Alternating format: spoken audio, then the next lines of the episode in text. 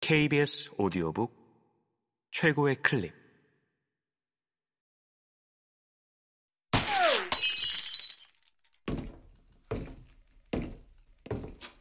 KBS 오디오북. 슬픔은 원샷 매일이 맑음. 김한솔 지음 성우 이창현 읽음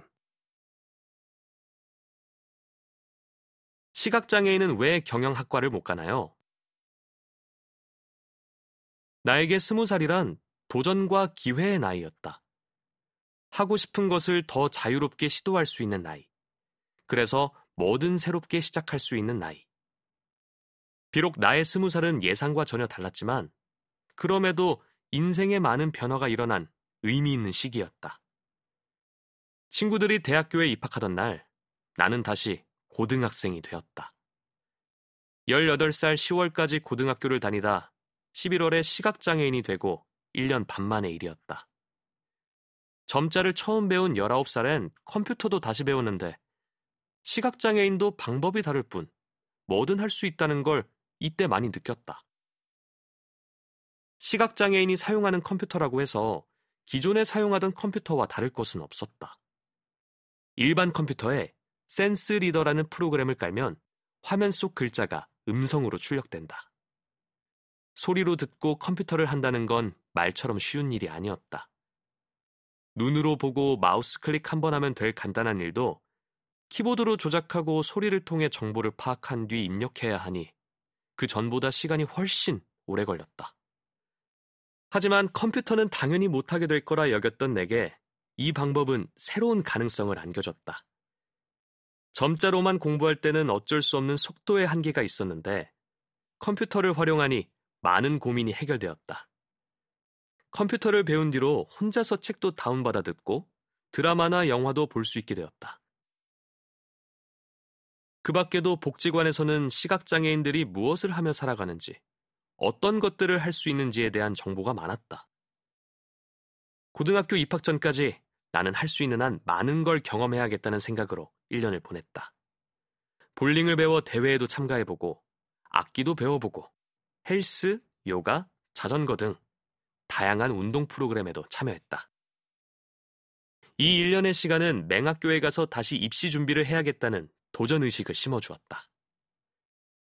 많은 경험을 하고 이것저것 성취해 나가자 불가능하다 여겨졌던 대학 입학도 어쩌면 가능할지 모른다는 희망이 생겼던 것이다. 공부할 때는 점자 음성이 지원되는 점자 정보 단말기를 이용했다. 점자 정보 단말기란 점자와 음성으로 문서를 볼 수 있도록 도와주는 단순한 컴퓨터와 같은 기기로 이것으로 교재 파일을 열람하면 책 내용이 점자로 출력되고 이를 소리로도 들을 수 있다. 맹학교에서의 공부 방식은 앞이 보일 때와 정반대라는 말로도 부족할 정도로 너무나 달랐다. 고등학교 입학 전까지 나는 할 수 있는 한 많은 걸 경험해야겠다는 생각으로 1년을 보냈다. 볼링을 배워 대회에도 참가해보고, 악기도 배워보고, 헬스, 요가, 자전거 등 다양한 운동 프로그램에도 참여했다. 이 1년의 시간은 맹학교에 가서 다시 입시 준비를 해야겠다는 도전의식을 심어주었다. 많은 경험을 하고 이것저것 성취해 나가자 불가능하다 여겨졌던 대학 입학도 어쩌면 가능할지 모른다는 희망이 생겼던 것이다. 공부할 때는 점자 음성이 지원되는 점자 정보 단말기를 이용했다. 점자 정보 단말기란 점자와 음성으로 문서를 볼 수 있도록 도와주는 단순한 컴퓨터와 같은 기기로 이것으로 교재 파일을 열람하면 책 내용이 점자로 출력되고 이를 소리로도 들을 수 있다. 맹학교에서의 공부 방식은 앞이 보일 때와 정반대라는 말로도 부족할 정도로 너무나 달랐다. 눈으로 보는데 익숙했던 내가 손으로 만지고 소리로 들어가며 공부하는 것에 익숙해지기까지는 많은 시간과 노력이 필요했다.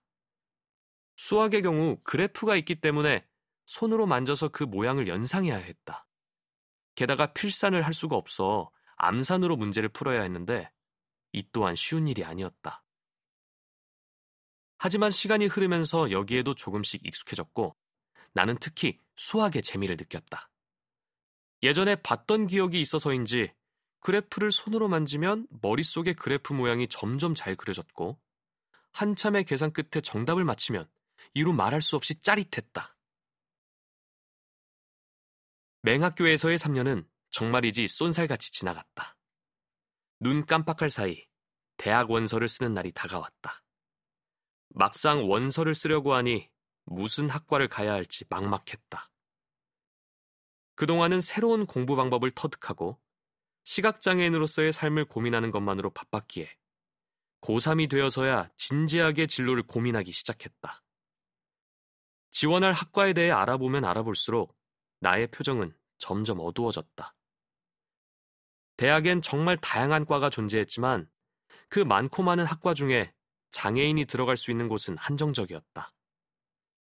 100개의 학과가 있다면 내 선택지는 10개쯤밖에 돼 보이지 않았다. 의아하게도 학교마다 제한 범위가 달랐다. 같은 학과라도 어떤 학교는 장애인 입학이 가능하고 어떤 학교는 불가능했는데 그 기준이 뭔지도 도무지 알 수 없었다. 시력이 없다고 배움 자체가 불가능한 학과가 아니었기 때문이다. 궁금한 나머지 학교에 직접 전화해 문의하면 학교 방침일 뿐 잘 모르겠다는 대답만 돌아왔다. 심지어 해마다 허용 기준이 다른 경우도 있었다. 선생님에게 이런 답답한 상황을 이야기하자 더 답답한 얘기가 돌아왔다. 우리나라에 많고 많은 직업이 존재하지만 그중 시각장애인이 택할 수 있는 직업은 손에 꼽을 정도로 적다는 말이었다. 그래서 학과도 대부분 사회복지학과 아니면 특수교육학과를 선택한다고.